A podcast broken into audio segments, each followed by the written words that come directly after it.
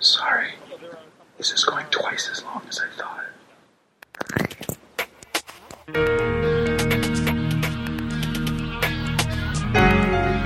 The Incomparable Podcast. Number 47. July 2011. We're back on the incomparable, and yes, this is the second part of our epic two-part discussion of Star Wars. I uh, will continue to be joined by John Siracusa, Dan Moren, Scott McNulty, and Greg Knauss, and let's pick up the discussion. So the Millennium Falcon comes out of hyperspace and finds the ruins of Alderaan. Also, can I just say how awesome it is when the Millennium Falcon jumped to lightspeed? That is the moment in, of any moment in the movie. The one that like grabbed me was like, "Holy crap! I wish I lived in this universe." The jump to lightspeed, And it's such a simple effect, but so affecting. All the stars turning into lines. It looks so awesome. Yeah. I still think it looks awesome. It still does look awesome. You know what makes it look awesome? The twist at the end. That's Yeah. what does it. Go watch back it to see the to mm-hmm. see the magician's trick. The slight twist. That's what does it. Oh, you mean when they from the perspective outside when you see Yeah, the, it? twi- the twist. Oh, the yeah, camera. yeah, yeah. The star The field rotate, blurs, and they do the little twist. Without the twist, no good. If you ever played Star Raiders on the Atari 8 bit, you got to do it yourself. They had the exact same effect. Slightly I need to- pixelated. You need the sound and everything. You need and the, the interior, which looks so real, and the fact that you can do stars and have them look real because they're just pinpoints of light. That's just like the, the perfect union of like what was possible and what what what's the coolest thing you could do that would look 100% real, and it was that effect. It's I mean, awesome. you know, I'm in my 30s now, and I still want, I still want to jump to lightspeed. That's all I'm saying. who wouldn't? We all want you to jump to light speed. But don't don't live on Alderaan. I, you know, I hear the. Incidentally, though, the real estate prices are great. Yeah. you know, you know what's good about this movie that they would. This is another thing they wouldn't have done if they made Star Wars now. They would have guaranteed they would have had some stupid scene showing people on Alderaan like with their families and their dogs and like their grandmothers eating apple pie. Like guaranteed they would do that because like how can you feel any compassion for these people? Let's have let's have a dumb montage. Not using weapons. Grandmothers eating apple pie. That would be it. Yes, holding American flags, kissing babies with puppies in their hands. Cut to Princess Leia's grandmother, adoptive grandmother, eating pie. A cop who's about to retire the next day. she looks up. Maybe that entire Right. planet was uninhabited. Like maybe we shouldn't feel so bad. Maybe they were lying about it being Alderaan. I'm just saying that they, they, you know they didn't they, they had enough faith in the audience to realize that when they blow up a whole planet, we'll feel bad for the people. We don't need to see the people's home lives to like feel bad. Whereas nowadays, in any disaster movie, say they're going to blow up like you know like Independence Day or one of those type of movies, they're going to blow up Japan. They got to show us the Japanese family like cowering in fear. Like we understand there are people there. Don't waste. Maybe time let's that. not use Japan as an example. Yes, too soon. I don't know. I Just pick it Well, like they always show. You know the foreign cities, and they can't just. Oh, drives me nuts. Yeah, I think you're absolutely right. They would show a, a, a dog, Minimalism. a, do- a family, a dog, and a grandmother Happy eating. Alderanian dog. pie. That's the universal sign for doom. That she made herself you did. from scratch. Of course, she did. And it would be and it would be product placement. It would be like Pillsbury pie crust. Wow, wow. Actually, so you talk about that. that. That's one of the. Um, that's a strange segue, but one of the things about having this be set in a galaxy far, far away, um, that uh, it's an interesting choice. You know, and I think they have to put that up front. What they're really saying there is this is not a story about our future. This is more mythical than that. As a result, though, you know, we're not anywhere where there's Earth stuff, which means that you can't cut any corners at all by having some product or something that's recognizable from Earth at all, because you're not anywhere in our future or anything, which is a challenge. Well, not intentionally anyway. They did the opposite of product placement. They they imported stuff from the Star Wars universe to, to Our world. Our world to buy. Whoa. Whoa. You just blew my mind, Greg. It's reverse product placement. And we pay them money. although although apparently they do have falcons in this universe, as XKCD pointed out. Sure. What the hell is an aluminum falcon? Another great robot chicken line. What do you mean they blew up the Death Star? Oh! Who's they? What the hell is an aluminum falcon? Uh, look, I, you know, I'm just dealing with a lot of crap right now. Death Star blown up by a bunch of teenagers. You know, I didn't mean to snap. Oh, the Emperor is not pleased. Um, all right, where are we on this, Tractor in this beam. movie? Tractor beam. That's no moon. Beam. That's no moon. So so great scene. They come out of hyperspace, and uh, Ben Obi Wan says that's no moon, and and uh, Han Solo expresses skepticism again because that's what he does. And then there's that moment where he says, "I think the old man is right. Let's get out of here." And it's too late. Oh, stuck in a tractor beam. Look at him, he's heading for that small moon. I think I can get him before he gets there. He's almost in range. That's no moon. It's a space station. It's too big to be a space station. I have a very bad feeling about this. Turn the ship around. Yeah, I think you're right. Full reverse. Chewie, lock in the auxiliary power. Why are we still moving towards it? We're Caught in a tractor beam that's pulling us in. There's gotta be something you can do. There's nothing I can do about it, kid. I'm full power. I'm gonna have to shut down. You're not gonna get me without a fight. You can't win, but there are alternatives to fighting. I wonder where they got the idea for a tractor beam. Maybe Star Trek. Oh, This first movie has a lot of has a lot of technology you never see again. That you've got that circle-shaped blaster that hits Leia on on uh, Tantive Yeah, in the set beginning. them to Thing. stun. Stunned. Set to Nobody stun, else is Yeah, again. you never see that again, right? You got the tractor beams, not No, really. no, tractor you- beams in the opening scene when they lock onto the ambassador ship. Yeah, but they don't say, you know, like, like uh, they don't have a visual effect for the tractor beam anyway. But it seems like there's a lot of things in this movie they decided were not a, a- an important part of the Star Wars universe, and that we just wouldn't be seeing too much of again. Lightsabers, much more of those. You know, circle-shaped stun beams, not so much. The Empire gave up on stunning people. Let's just kill everybody. Another thing I love about um, that Robot Chicken noticed is that the guy says set set the set the blasters to stun, and Leia immediately like kills a guy. Ah, I said stun. No, Yeah. she's like she doesn't care. She's not being taken alive. She's gonna kill all you poor stupid bad shot stormtroopers. ugh, stormtroopers. hey, only Imperial stormtroopers are so precise. against Yeah. moving barn. That's right. That's that's the the ultimate question, right? The the fight between the stormtroopers and the red shirts from Star Trek. The red shirts would got to just go die, on and the forever. stormtroopers got to shoot some. You know. they would all kill themselves. It would be just a mass suicide. They Ricochets. fall off a cliff, the, the red shirts would die of starvation, and the stormtroopers would shoot, shoot each other. in shoot the each feet. other.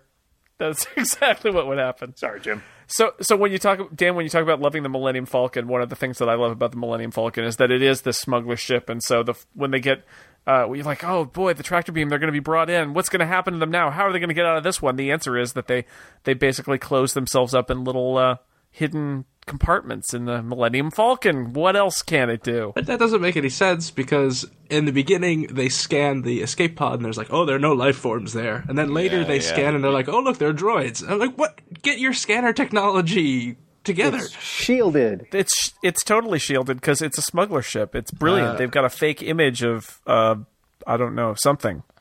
Cans of Droids. machinery. Whatever. Something goes Droids, on. with. I'm just about glad that those deck plates for things which are not probably intended to smuggle people have releases on the inside, like like the trunk of your car. and air holes. And air holes. They all held their breath. Only like three of them need to breathe. That that that moment always gets cracks me up though with like a, a kind of classic movie vibe where so they have the scanning team go in and then they bring the camera in and you're like, hey, where are they? Right? And they do the musical sting just as the Yeah. little crack on the floor comes up. That's that's so corny, but like somehow you just buy it in this type of movie. You're like, yes. Hey, you guys down there. Can you give us a hand? Yeah, the storm the stormtroopers are really not very competent, are they?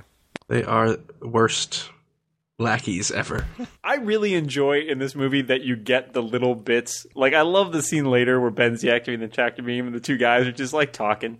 Yeah. Like, hey, you see those new uh, T-38s? Yeah, I heard they were pretty cool. Like, that's the you know thing that's other things that were ruined. You know what they should do is find one really good soldier and then clone him a bunch. You know of what? Shut up. No, they will never. I wonder who those stormtroopers are. We'll never know. We will never find out. No, they they just walk by and they go, "Hey, did you see Vader? He got he floated a cup of coffee over, but he can't drink it." Ha ha! It's kind of like Apple employees talking about Steve Jobs behind his back. That's the vibe. you do not want to be in a turbo lift with Darth That's Vader. exactly. Darth Vader. Where do you? Which level of the Death Star do you work on? what do you, What exactly do you do there? On overthinking.com, they had a whole one on uh, what what do the stormtroopers really think of Darth Vader. Uh, Basically, mining this territory of like, uh, do they like him? Do they make fun of him behind his back? Are they afraid of him? You know, I don't know. Hey, what's the what's the deal? They're also they have the black stormtroopers who are the pilots of the Tie Fighter, right? So they're it's just like, a stealing- uniform. It's not a race thing. They're like stealing. Jimmie Walker was going to play. The, no, no, but they got like it's like Darth Vader's uh, cousin or something. It, it's just a suit, dude. Well, They're not cousins because they wear the same color suit. The flight suits are black because it's camouflage in space. It's it's also very slim. Scott is right, and God, you know how much it pains me to say that. and, and it is very slimming because those guys are actually could drop a few pounds to fit into the Tie Fighter. Well, I have an explanation for those suits for Jason if you really want it. The reason why they have the big full face mask, uh, you know, like Darth Vader, is because the inside of the TIE fighters don't have life support because they're built as cheaply as they possibly can be, so there's no air in there and they're not pressurized, so they need to be essentially wearing a spacesuit inside a TIE fighter. They also have no ray shielding. And black is slimming, so why not?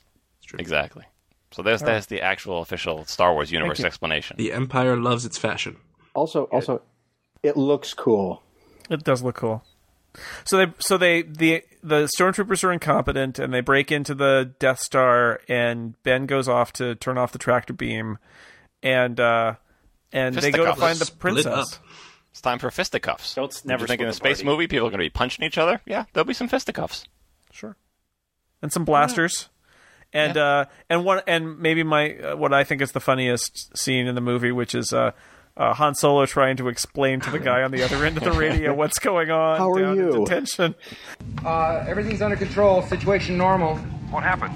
Uh, had a slight weapons malfunction, but uh, everything's perfectly all right now. We're fine. We're all fine here now. Thank you. How are you? We're sending a squad up. Uh, uh, negative, negative. We have a, a reactor leak here uh, now. Give us a few minutes to lock it down. Uh, large leak, very dangerous. Who is this? What's your operating number? Boring conversation anyway. That is that is one of the one of the brief moments that, that reminds you that occasionally George Lucas could write a funny bit of dialogue. I'm, I always just assume that Harrison Ford improvised anything that's funny in this movie. Yeah. I'm assuming the, the "How are you" was added by him because there's no Yes, way George would have put that in. Yeah.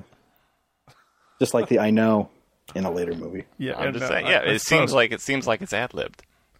So, um, garbage trash collector, another memorable memorable uh, set piece, and something that I also took away, um, along with the two sons as a kid, was the they're down in the garbage and there's a monster in the garbage with a you know an eye. There's there, I mean there's there's a couple good lines in that scene too. I really enjoy the uh I don't, I don't uh, understand why there's a monster in the trash compactor. I never did. it's like rats. You can't get rid of them. But it's a trash compactor. Life finds a way. Have we learned anything from Jurassic Park? Life Yeah, I finds love a way. I love that. Dianogas, they're everywhere. He, he's not going to have a very long lifestyle uh, lifespan. I don't. Where did Well- he come from? How often do they use the trash compactors? Apparently, not long enough. He started very small. Oh. Someone flushed him down the toilet like a pet Yeah. alligator, and he grows to a huge size. And I like the fact that there's garbage on the Death Star, though. The whole the same thing with this universe. That of course there would be garbage on the Death Star. What would they do with it? They would compact it, you know, as opposed to it just being like everything is magic and it's the future and we don't have bathrooms or garbage or anything like that. Although Star Destroyers apparently shoot them into space before they jump into hyperspace. Once they turn on Standard the procedure, uh, yeah. trash compactor, um, the monster knows that it's going to get squished and it leaves and goes somewhere else. You see, Go somewhere else. That's I what see. saves Luke, I think, is that I- it's like, I- oh, we're exactly, they just saved, and then they realize they're going to be squished to death. I do love that exchange though, where he's got the, the tentacle wrapped around his neck.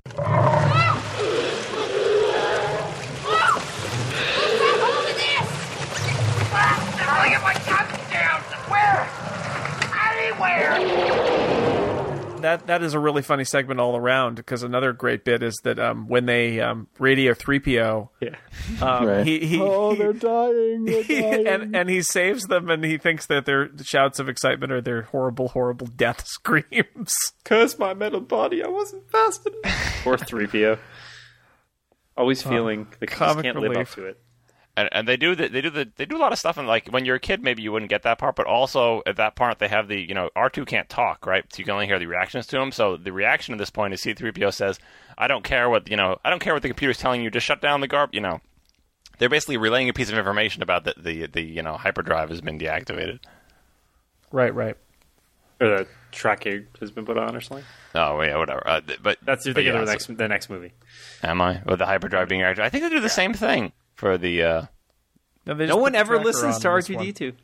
No, they yeah don't. well you know he he has he's inappropriate he has information at inappropriate times Right? He keeps cursing. and the only one who could understand him because constantly telling him to be quiet So what? What else? Uh, while we're on the Death Star, any any other uh, topics that people want to bring up? We got we got. Man, uh, does nobody see Ben Kenobi sneaking around the Death Star? He's everywhere. He's using the Force. He's using He's the Force. clouding their mind. He's he's a sneaky guy. He's wearing old man slippers. You can't hear him. yeah. Well, further proof of the uh, stormtroopers' incompetence is when Han Solo rounds the corner and there are like 5,000 stormtroopers all trying to shoot him. There are not Or- five thousand. or- You're watching the special Uh, in in some Well, version of the movie that There are 5,000. Scott apparently saw. Yes. Well, even so, a couple of stormtroopers. Yeah, there's. I mean, basically, they hit a dead end and they turn around because they think they're being chased, and it turns out it was only one guy chasing. but he was I think yelling. that's a great scene. Yeah, I think that's a great scene. I just went back and looked. You were right. I was misremembering the City Central computer thing from uh, Empire. I'm ashamed. I'm a little disappointed in you, John. Wow. Well, I, as much as this as much as this movie is burned into my brain, that other one even more so. So it's hard. It does tend to take over.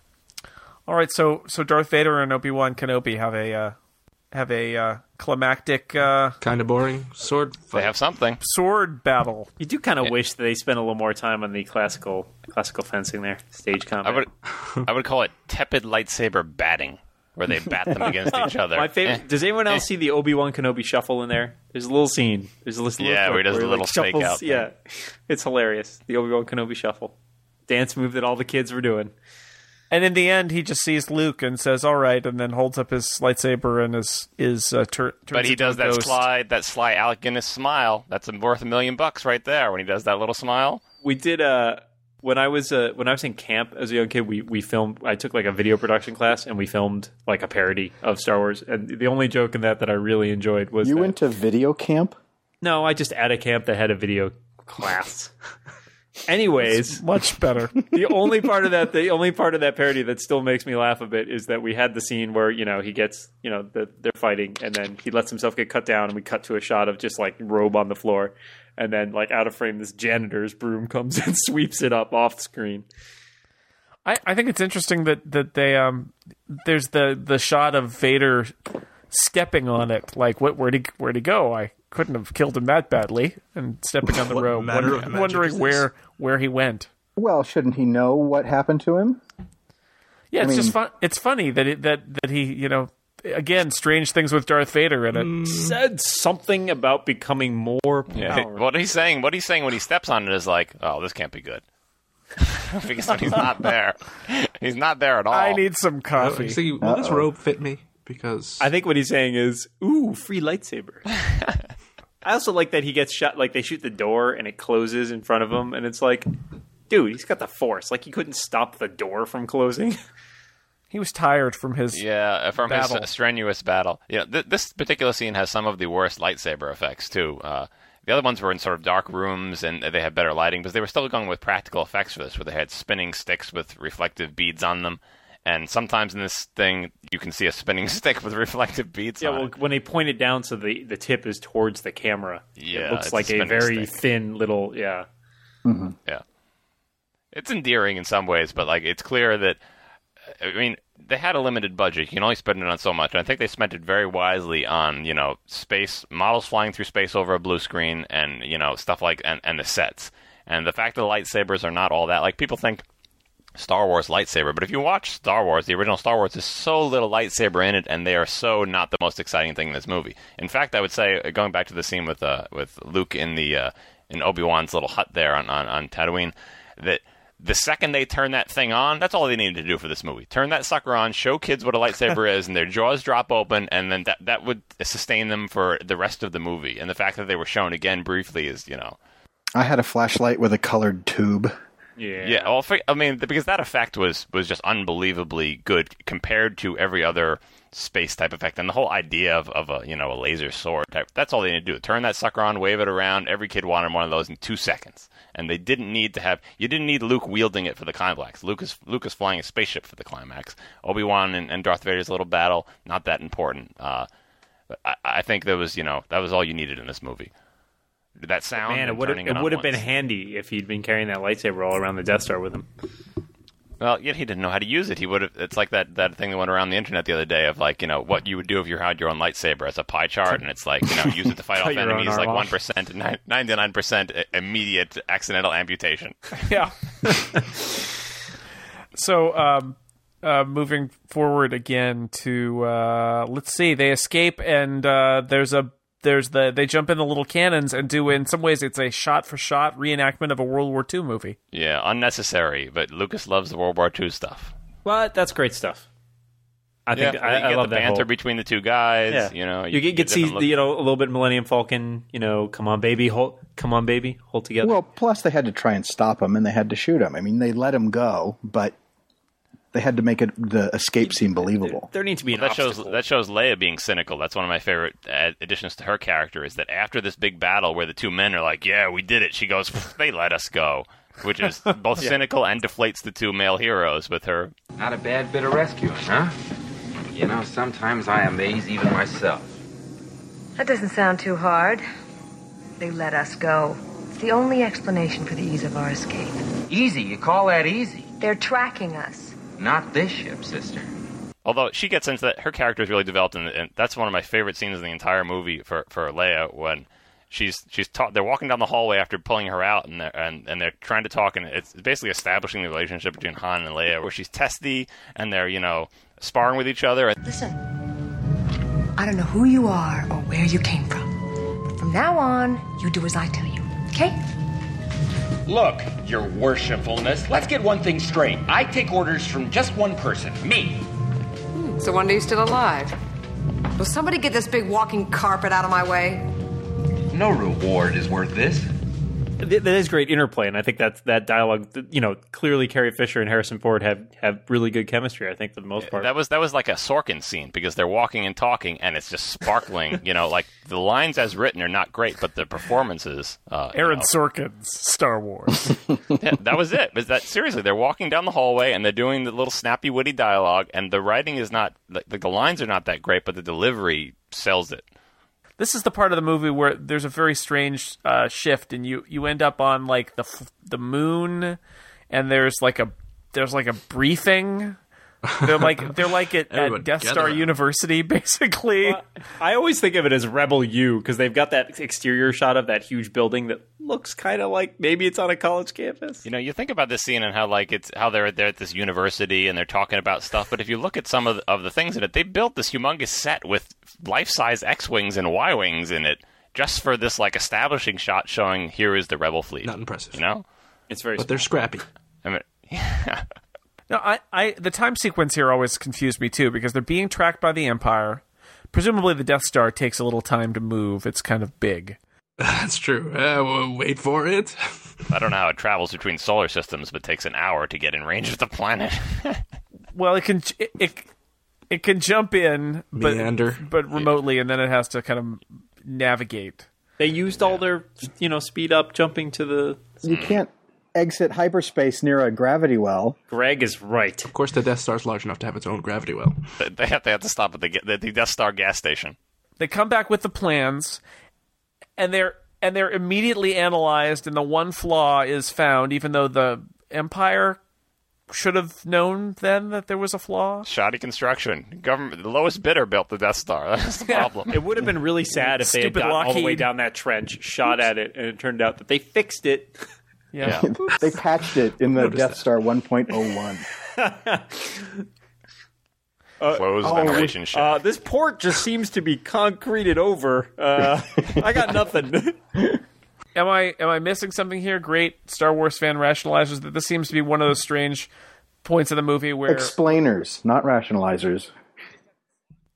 the broader point is valid is that when you build something really large, you're not thinking of threats from small things. And mostly this is a bad strategy because if you, if you only have a small fleet, it's like, well, we're going to pick them off. Like, it, it's the idea of the gnats attacking the, the giant, where if you can you can uh, attack it in a way where its defenses were not set up for that type of attack. So, and that's the only chance you have because you have a small fleet. So, in that that type of scenario, it is kind of plausible. The exact way it's done with a tunnel that leads directly to the heart, the vulnerable heart of the thing. Well, you know, that's poetic license, but Well, yeah, they made. I mean, they tried to make like it's it's there's this tiny little flaw, right? Like it's this tiny little flaw, and we need to get there. Right, and you need to be a super good shot. They establish up front. It's not like you can just, you know, it's not easy to hit. M- Many people make attempts at it. You know, you have to be amazingly skilled. You might have to use the force. You know, uh, on so the upside, not- there is a on the upside. There's a trench that leads right to that sucker. well, this trench is all over the thing, but That's but- good design. and Luke, we know you've never flown an X-wing before, and because we're rebels, we probably don't have that many X-wings. He to used the bullseye lose. womp rats in his T16 back home. Didn't you see his T16? It was in the And I'll bet his dad was a really good pilot too. And they're kind of short on pilots. Were the T16 controls similar to the X-wing controls? Technically, yes, both are made by Incom. It's just like driving a car, man. There's like a steering wheel and three pedals, you know, or two pedals. Technic- this amazing technically, they are made by the same manufacturer. Just saying. That's right. R two is flying, Yeah, it really is R2. except he gets shot in the head, doesn't he? Yeah. right? He's amazingly resilient, though. Lots of redundancy in the R2 units. I don't understand why the Death Star, you know, it's kind of basic military tactics, right? You have a giant target, and then you have it's full of little tiny planes that will go out and patrol. And then when they see the thirty plane, the thirty starship uh, coming, they will attack them with their Tie fighters. They have million, thousands of them. Well, it's like it's like an aircraft carrier. Because they come in too low for the laser with cannon. the turbo laser cannons. Doesn't make any sense. It doesn't make any sense. Well, just like the cantina was set up for uh, merchandising, the trench scene was set up for video games.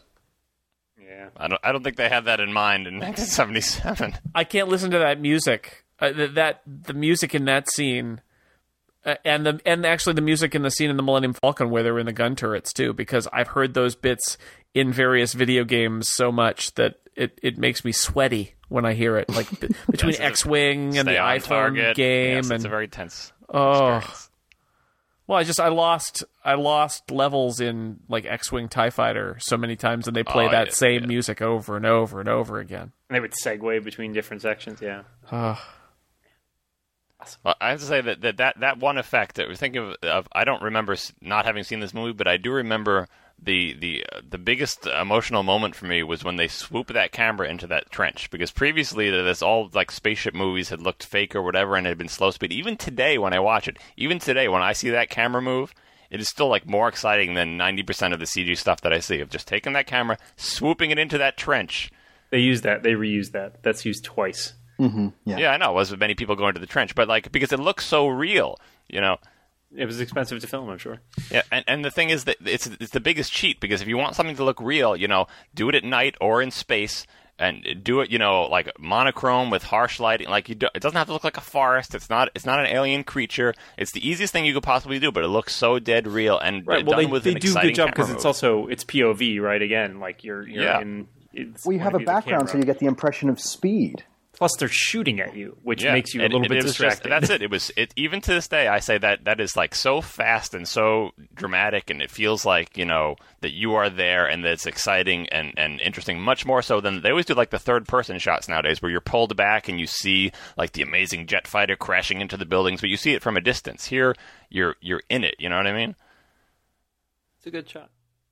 Yeah, and I like in general. I like the fact that the um, the trench run scene there there is a lot of jeopardy, and we we do see we're right in the cockpit with some of these guys just as they get blown up, basically. Yeah. They're not mm-hmm. afraid to kill people in a kids movie. Everyone doesn't come out of it like everyone's fine. All my friends are saved. You know, they pretty much kill everybody almost, except yeah, for you know, almost everybody dies. including Porkins. Porkins. Lucas has never been good at that. naming people, but I feel that one is particularly cruel. it is cruel. Well, that was his nickname. They were they were a bunch of mean bastards in the X-wing uh, academy. Oh, yeah, well, they Plus, had you to have uh, you have all the you have all the vestiges of the cutscenes in the relationship between Luke and Biggs. yeah. like- Damn it, Biggs, where are you? Who? Yeah, yeah. Who is he talking to? And then they cut. They actually cut at some point too. I think something that's like a little bit like there's an abrupt end to one of those shots where you're. It sounds like he's about to talk about something like, "Ah, Biggs, my best friend, where are you?" You know, and they just are like chop. Um, I thought Han was your best friend. yeah, you guys just met. You guys should be like BFFs. Also, the the um the pilot, the Tie Fighter pilot, who bangs into Vader because he's so concerned that the true his- the true hero of the movie. I was going to get to that point. There was a good article on on cracked.com from last year saying the, the true hero of Star Wars: A New Hope. It's is not the panicky Tie Fighter pilot. yeah, it's not Han Solo because Han Solo comes in and he's got a clear shot. They don't know he's there. Does he shoot Darth Vader? No, he doesn't. He could have picked any one of those TIE fighters. He shoots the guy next to Darth Vader who explodes. Then what happens? Then does he shoot Darth Vader? No, he does nothing else. He talks over the intercom, nothing going on. Then what happens? The guy next to Darth Vader flips out, crashes into Darth Vader, and dies, and causing Darth Vader to go spinning coming. off. That's that guy is so fired. So I'm Han. Solo On fire. made the possibly the worst choice ever, and like I'm going to come save you. I'm coming out of the Oh no, no! Yeehaw! That was all. That was all what he had planned. He saw this chain reaction like four Exactly. steps in advance. All I gotta do is ahead. shoot that guy over there. He's gonna be a lot easier to hit. I- I- If if Han's doing what you suggest, there's no sequels. Yeah, we can't kill. That's that's that was totally on his mind. Well, he has further adventures He could have have. shot Yeah. at Vader and missed and just winged them, and then Vader would have flipped out in his little tumbling thing, and the other two guys could have bugged out out of fear because Well, I mean, he's cowardly, flying you know? and shooting at the same time. He might just, you know, be He- a little he's bit off. he's and flying, holding a shooting, mic to his head. and, and play, and talking. playing with a little uh, Apple II joystick, basically. Yeah. And, and as this story uh, this story points out, the the Tie Fighter who flips out has enough time to say over the intercom, "Look out!" As he's tumbling towards Vader, no, he was totally unperturbed. No one shot him. He didn't crash into anything. He just flipped out and said, "Look out! I'm coming over to you." There's no reason to live. No, he's like my my wingman Bob just got blown up. Yeah, my ah! buddy just yeah, he just got. Freak out! He should have swerved towards the wall, not towards Vader. I love Vader's grunt of surprise too when the other X-wing blows up. What? what? I will say that that is one of my the the end sort of climax. There is one of my favorite scenes, and I, I still get goosebumps at that Han Solo's. You know, yeah.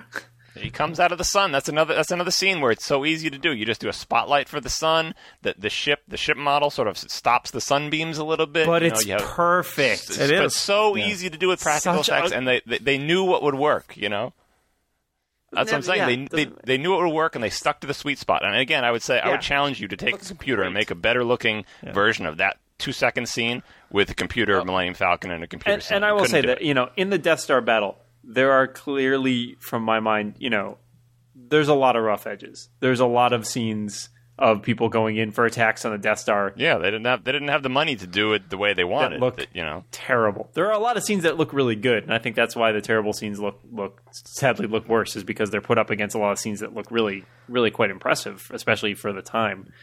Um, and so you know, later versions of special effects were they to exist, if someone were to redo that section of the movie, for example, you know, you could definitely make stuff that looks cool, but you know, at the same time, I think it there there is definitely a nostalgia value and a and an appreciation value to a, to a lot of those scenes, even uh, with their I, am struck by how well they cut together the limited footage they have because they only have so many f- pictures of and the ships are going through the trench and they're chasing them and they're going through the trench again and they reuse scenes but they inter they intercut it with scenes from inside the cockpit where they move the camera as if like they're riding slow moving bucking broncos where every X-wing fighter is bouncing every X-wing pilot is slowly bouncing up and down so they cut to the close up of that cut to the side view of them going through the trench cut to the point of view from Vader you know they they are hiding the fact that none of these shots are as good as that one camera move into the trench, right? Uh, but I'm amazed at how well it holds up without any enhancement or, or anything like that, where they just keep it moving fast enough, and that music and the tension of the scene, you know, Well, you're not you're not paying attention, right? Like you're you're focusing on the plot and everything. right? You, you're caught up. You're caught up in the moment, and they, you know, they don't let they don't linger on any one bad shot enough to for you to get upset by it. Even Although there are today. a couple, there are a couple really, really bad shots where they're, they're like the X-wing swoops in and shoots something on the surface of the Death Star, and it's like that looks, that's a model. it's a terrible little model city there. the surface of the Death Star things were all shot in daylight. So Right. a lot of Well, times, I mean, an and, it- and, it, and it shows. But again, you know, I would use that as a drawing attention to, you know, compared to the next two movies, which clearly they're like, well, we learned a lot from that. Things never to do again. And the next two movies look, you know, by the time you hit Jedi, you know, the effects are just like they those effects look perfect to me still. Yeah, and, and showing this to kids, showing this to my children, I don't. I always try to quiz them in in, in, in a way they don't know they're being asked, but I don't think they notice any difference in effects you have like quality. four lights like pointing down at them. What did you see? Well, you know, they, they can't distinguish like these effects are better than those effects, or this movie looks better than that movie. You know, sometimes they can tell, but for for Star Wars, I don't think they notice a real big difference between uh, you know uh, Star Wars and, and Return of the Jedi. Uh, in terms of the effects quality, because when again when you're a kid, all they see is the emotion of that scene and the tension, and they have no idea about anything else. And that's certainly how it was for all of us. I, I do remember when I was um when I was fourteen or thirteen and saw Return of the Jedi, I actually noticed Yeah. how much better the effects were because there were so many different things ships on the moving at once, right? But um, so so at the end we have the uh, uh the Death Star blows up. Spoiler horn. Well, you have the great sex scene of the of the photon torpedoes going in Wait, what? when Luke makes that know, noise. Jesus. Although there is a nice detail in there that you can see where the first guy shot and missed. Yeah, And then That's Justin the packed it on the surface. Luke uh, takes a deep breath. And uh, and then ev- it's medals for everybody except, Chewbacca. Chewie. I like rebels Yeah. who can take time to make medals for people. What is the deal with that? Racism. Racism. He was just the co-pilot. If you're going to give the medal to all the co-pilots too, then just how many medals do we have to buy now? I mean, is R2 going to get one? He was the co-pilot. There were three guys. You survived. We give them to the main characters. You can count the number of chips on a hand. Aliens don't get medals. We don't serve their kind here. Yeah, everyone, everyone who survived gets a medal. This isn't like kindergarten where everybody gets a medal. They blew up the Death Star. They helped. They deserve a medal for that. Jeez, throw them a bone. Chewie has, to, you know, Chewie has to walk behind like someone's wife too. When they go down the aisle, he's got to walk a step behind. I believe Chewie gets a medal in the comic. Also, also, I believe um, R two D two and C three PO have have necklaces with a big medallion of veal. They are nicely polished up for the final scene. That's that's another thing that struck me from from the beginning to the end of this movie.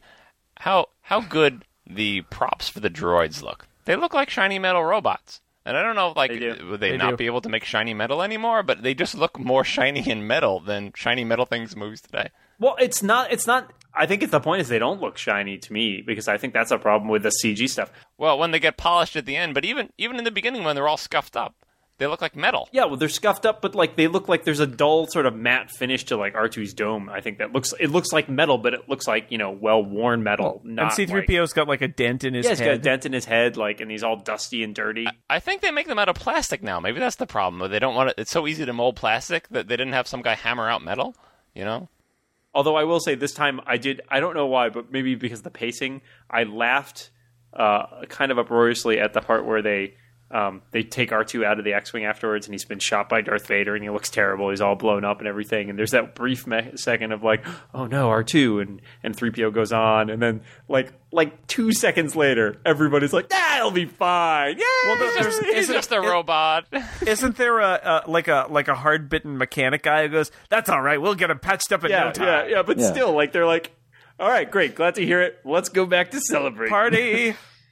We Well, got we when you backed can him up back before. up your buddies before they go into battle. yeah, it's we backed handy. him up. We totally backed him up beforehand, so it'll he'll be fine. Also, nobody seems to care about the the, the like dozens of people, the two dozen people who died. Who in died. attack. Heroes of the Rebellion. Yeah, all right, they're dead. Medals. That's right. More medals for me. Hey, we got enough. We got enough extra medals here that the co-pilots could get them, except for that Wookiee. Mm. Mm. That that scene has the worst line in the entire movie for me, though. I knew you'd come back. I didn't do it. Well, I was gonna let you get all the credit and take all the reward. Hey, I knew that was more to you than money. They knew there was more to you than money. You see what I'm saying here with this text? That's an example of, you know, Harrison's great line. George, you can type this shit, but you sure as hell can't say it. That is the worst written line, not delivered well so in the in the entire movie. It's so painful. How do you declare? Well, that that brings us actually, John, pointing that out. I want I I want you all to tell me something that you think is bad in Star Wars. Tell me something bad. Everybody who criticizes it. is bad. That they will never make another movie as good.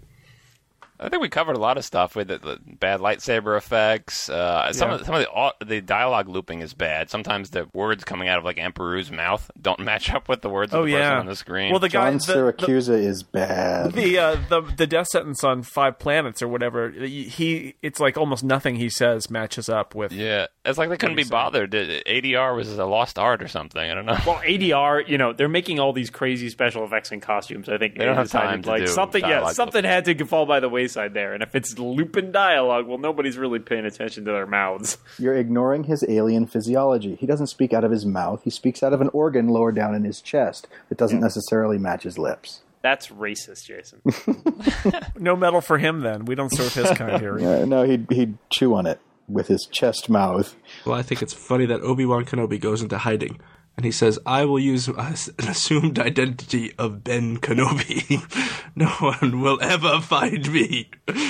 Well, the, the Kenobis are like the Smiths of the Empire. That's right, he's Yeah. a wizard. Scott, that was just a crazy old man. Okay. we'll never find this guy. Yeah, that line. Did he break the? Should that line have gone in the other direction? Yeah, that crazy old man is just a wizard. Nah, it doesn't work either. You're still admitting he's a wizard either way, which doesn't make sense. Crazy old wizard It's is said just a very. man. It's said very quickly, so it's glossed Yeah, you over. don't have to think about Did you it say too wizard? What? I didn't say wizard. Did It- you say wizard? it's in all caps with uh, periods between the letters. That crazy old man is wizard. All right, so my next my next uh, roundtable question is: uh, Give me a favorite line from Star Wars. Your favorite line.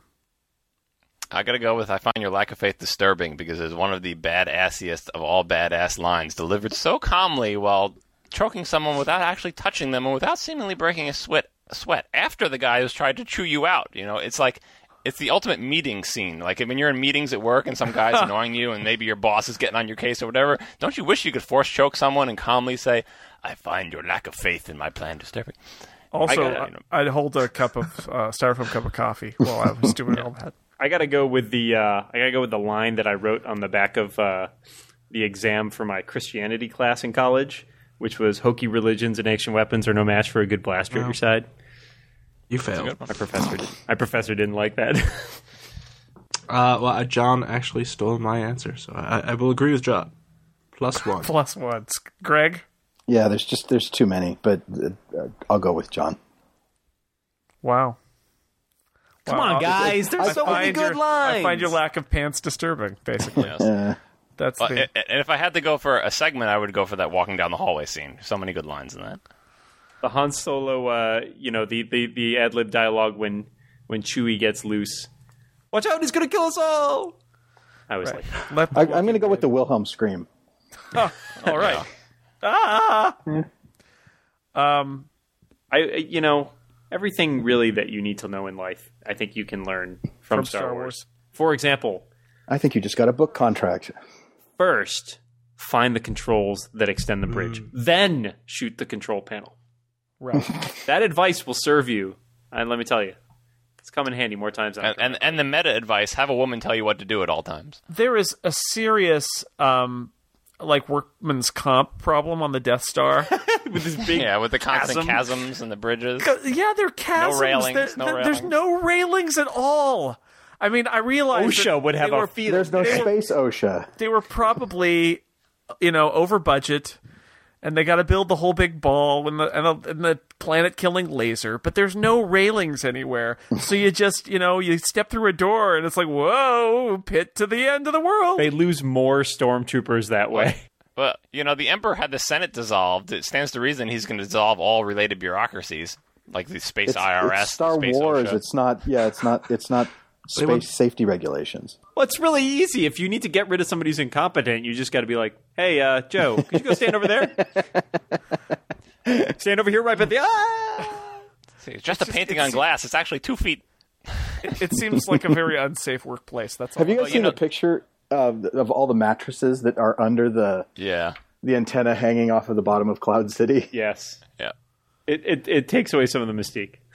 Well, you know, like they have these spaceports where, like the Millennium Falcon parks, it's just open to space with magnetic shielding to keep for the vacuum of space from killing everybody. So presumably, you could just walk to the edge there and chuck your body through the magnetic, uh, you know, shielding. Wait, Plus, there's like a 15 amp fuse that's holding the whole thing together. if somebody plugs in their air conditioner on the Death Star, hair dryer.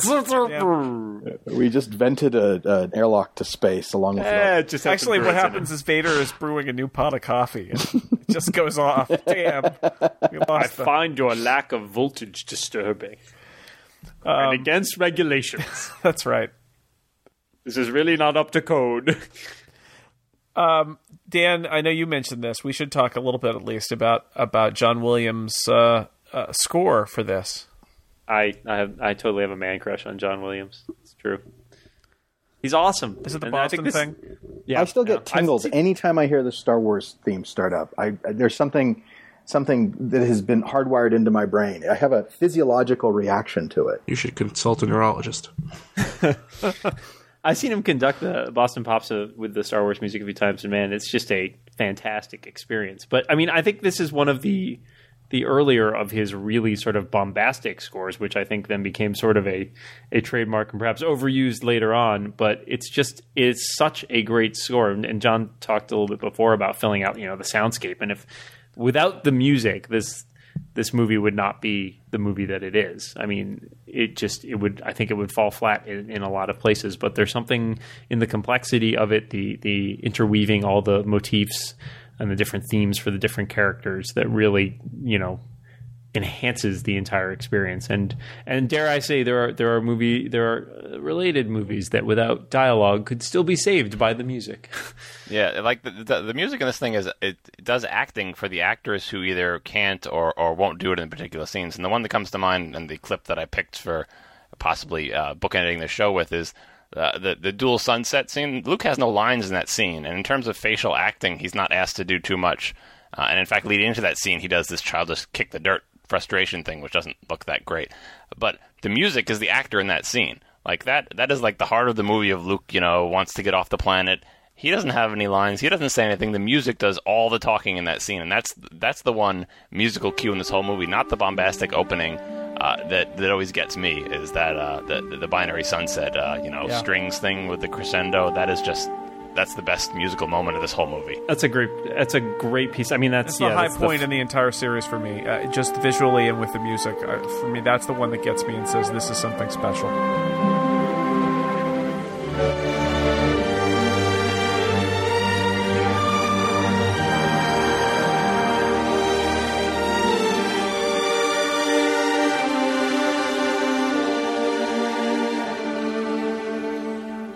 No dialogue, no acting, just all the music. The acting Yeah. went to Tosche Station to get power converters. Yeah, it it makes us for, it makes us forget that whiny boy that we saw Yeah, several scenes absolutely. earlier. when I when I listen to the score, you know that last bit too. I think um, right at the Death Star, you know, right when all this sort of the tension is is all ramped up. There's just a great moment there. I, I think in the music as well that like I can listen to that music and. It's hard for me to listen to that music and do something else at the same time because immediately I'm transported to the Death Star trench and like, oh my god, this is it. This I got to make this shot, you know. And I think it's just it raises the tension so much, and it's so it's so evocative that I think it just it just transports me. How did Lucas get these people? No one knows. Bribery, blackmail. Uh, you, you, you know, he has uh, American Graffiti. Thank you, American Graffiti. That's the, that's his whole resume, other than his college movies.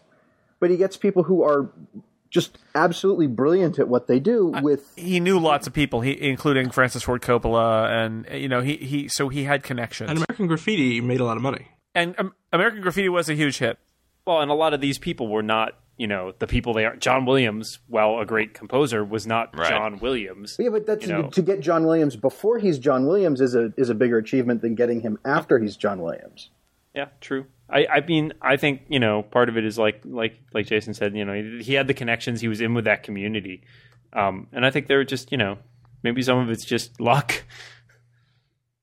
Yeah, like he got Mark Hamill, right? But then he also got Harrison Ford. So you don't know which Right. one is going to turn out to be the Harrison Ford and which one's going to be the Mark Hamill. Although I shouldn't say bad things about Mark Hamill because I have good things to say about him.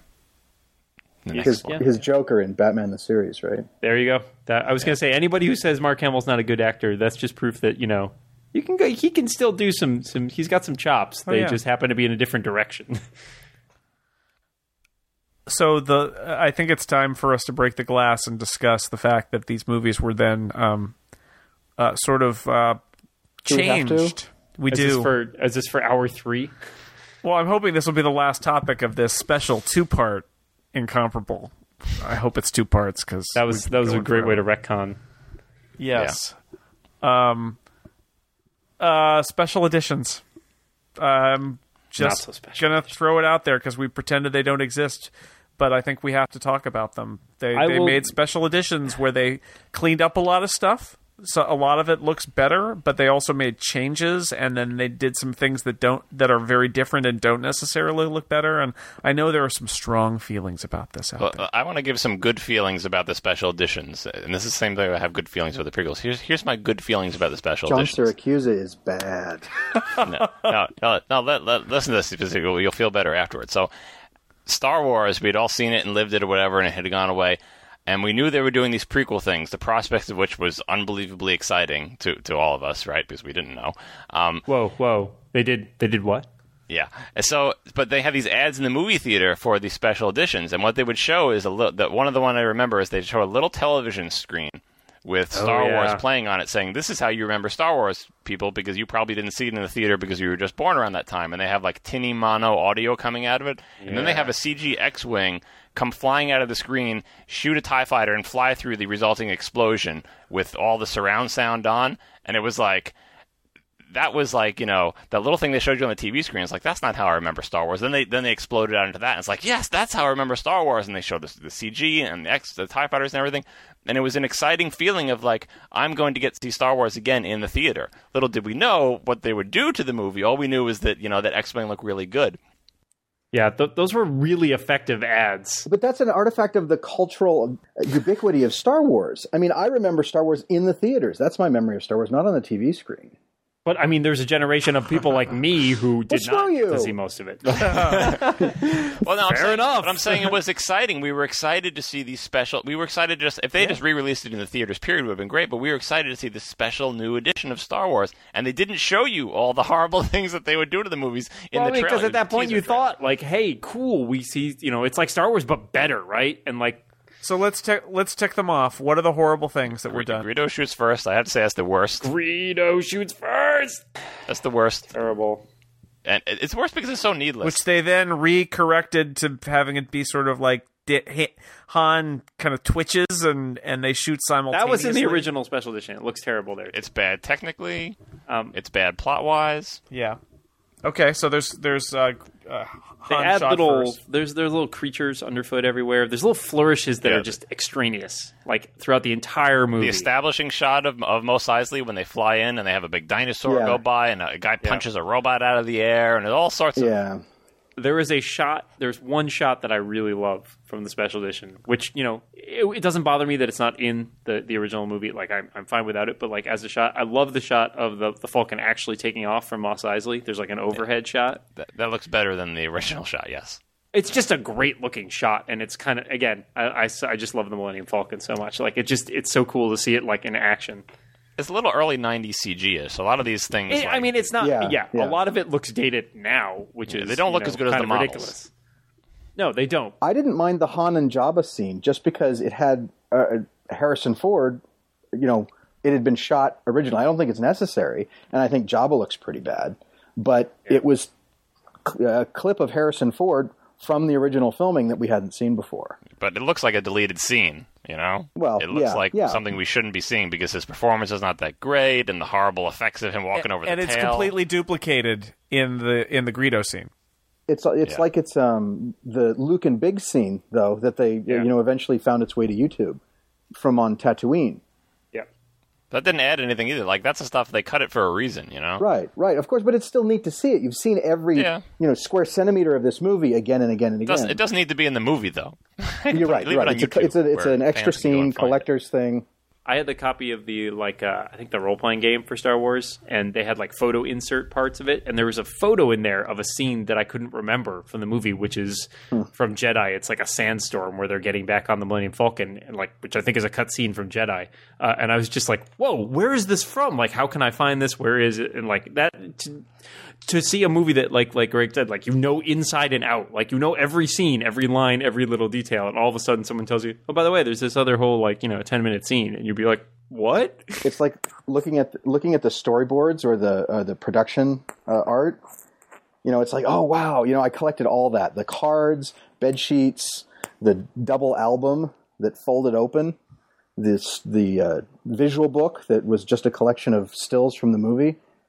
I, I devoured this stuff, and then the special editions came along and and just kind of shit all over it.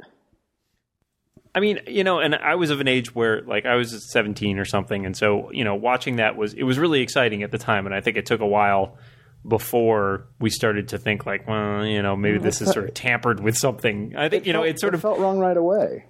The ring they put around the Death Star explosion. Yeah, some things definitely Yes. felt wrong right Some away. Some stuff like, felt wrong right away. Although we did we did take delight in coming out of the movie theater from watching Star Wars and saying loudly to everybody, "I can't believe the Death Star actually blew up the moon this time."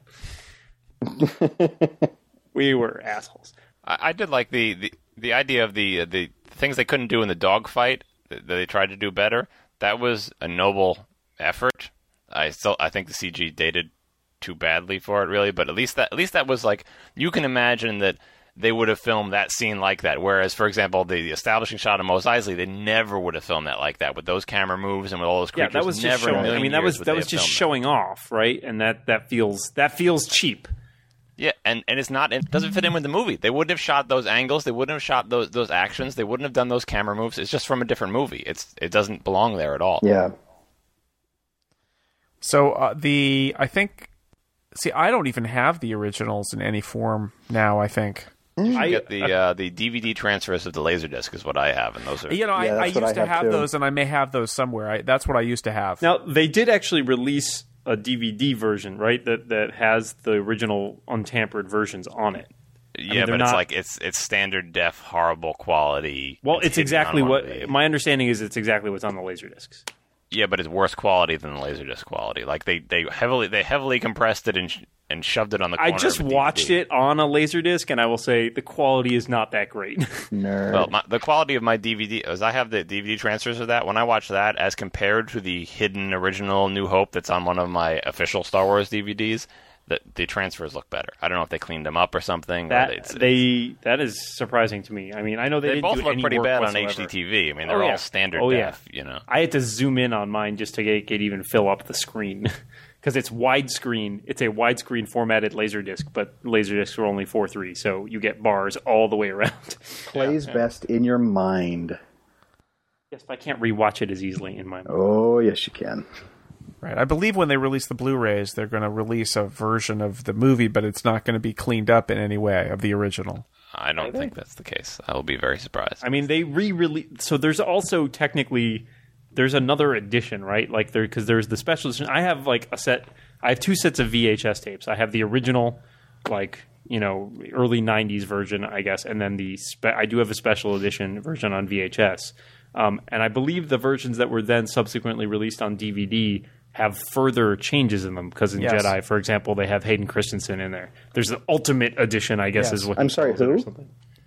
Hayden's uh, Hayden's con- Hayden Planetarium. I don't know. I keep forgetting that that version Yeah, exists. that's the version that I've got. That's your brain protecting you from its uh, the the fact. I actually don't even own Star Wars on DVD, which feels weird to me. wow. I, I mean, weird. I bought the laser discs with the intent of transferring them to my computer and making DVDs out of them, and then was stymied on several t- occasions where I tried to actually do this. Just go download them. They're easier to find for download. Yes. but I own them. I got a. You have no idea. So I acquired a laserdisc player that my best friend's dad just happened to be throwing away after I already had the laserdiscs and was like, "How the hell am I ever going to use these?" So I have this laserdisc player which is dedicated to playing Star Wars. It sits on a shelf unless it's playing Star Wars. Wow. Yes. That's commitment. It is commitment. I should be committed. Yes. That is for sure. Well, what else? Any anything uh, that we haven't already uh, covered for for this in our special epic two part uh, podcast? Almost certainly, but we'll have to just come back and do a. Star Trek is still better. Oh, Cut that out. You just waited. You just sat through two hours just so you could poop that out, didn't you? Victory is mine. Can you imagine having a two-hour conversation about any of the Star Trek movies? Seriously, people. Stock McNul- Scott McNulty is bad. He's almost as bad as Stock McNulty. That guy. Stock McNulty, much worse. That's that's the less interesting one who wears beige shirts with no patterns on them. The stock McNulty. I mean, don't get me wrong. I like Star Wars. It's very nice, but um, Scott McNulty's bad. uh, but it never really. It, it, it so I'm excited to rewatch Star Wars movies, right? And then when I rewatch them, there's always parts where I am incredibly bored, and I think this is much better in my mind than watching. As opposed to Star Trek One, you know, well, Star Trek One, which is riveting, pastels. from beginning to end. It- Let's not enjoy- lower ourselves to the- his level, Greg. yes, yes. Oh, I'm not saying it's bad. I'm just saying that it it, it does not. I don't have a special laser disc player to watch it, for example. I admit that I'm a little bit on the obsessive side. Just a tiny tad. So it's fun and it's fine, but it just uh, it never really it, it captured my imagination. I'm a Star Trek fan. I have written, like, you know, like most of you, I've written two Star Trek spec scripts. Star Wars is a seminal cultural event. No, and I agree with you, and I think that it changed the world. I think that Star Wars as a cultural phenomenon is more interesting than the movies themselves. The movies? Are you trying to include the second movie in that? Any Because The that's phenomena wrong. exists because of the movies. I know, but it's it's taken on a greater importance than the movies itself. There are a lot of people who are wrong, and they say Empire is a better movie than Star Wars. No, they're right. And They are. no, no, they're wrong. because because when you have going into Empire, you are coming from Star Wars. Going into Star Wars, you're coming from zero. You're grading on degree of difficulty. We will discuss this in the next episode if you like to be on it. To go from a world without Star Wars There's no, there's, it's not diving. There's no degree of difficulty. to go into a world with Star Wars, it changes Yes, yes. everything. Yes, if you're doing the back half gainer, it's scored differently than if you're just doing a straight, you know, yeah. I don't know any diving terms. Yeah, you could. You tried though. I went, I went the back it. half Double gainer. Lindy. very game Double of. Lindy. Yes, but uh, we all understand the concept of degree of difficulty, and this is the argument being made. Yes, I disagree. and because it matters. If you do, we're- this is it, it's not just a movie. that's not how that's not how things are graded. That's not how life works. Oh, it is how life works. It's it's the impact. The impact. Yankees don't get a half a World Series win because they had Babe Ruth. They get the whole win. Not in my world, they don't. Well, it was easier for you. You had Babe Ruth. So are we going into a third hour then? No, no. We'll save that. Save that for the Empire podcast. We can discuss its place in the pantheon. Like the McLaughlin group of Star Wars. Wrong. It goes on forever. All right. You're wrong. All right. Well, um, I I feel as if we've barely scratched the surface, but we we've um, we've spent a lot of time scratching that surface. so we're, we're gonna we're gonna table it here. The surface was itchy. Um, thus ends our epic Star Wars podcast. Until we do a revisiting. We will we will um, we will talk uh, the Empire Strike Strikes Back in the next uh, little while. So stay tuned for that. And until next time, I want to thank my guests, John Siracusa. Thank you for being here. The force be with you, always. Uh, Dan Dan Moren. Thank you. Scott McNulty. Thank you. Damn it! I knew he was going to do R two. I've got nothing. Do an English accent, Greg. Doss. 3PO, 3PO, quickly. Uh, thank you, Jason. well, I got nothing. Uh, that's good. You could you could have just said Is he, is he drinking coffee? that's this. I find your lack of cream disturbing. You could have gone with a female choice. The more you tighten your grip, Yes. the more the star systems will slip through your fingers. Through your fingers. There's it. There's at least three women in the Star Wars trilogy. Okay, and on that note, um, thanks to everybody for listening to this edition of The Incomparable. We'll see you next time.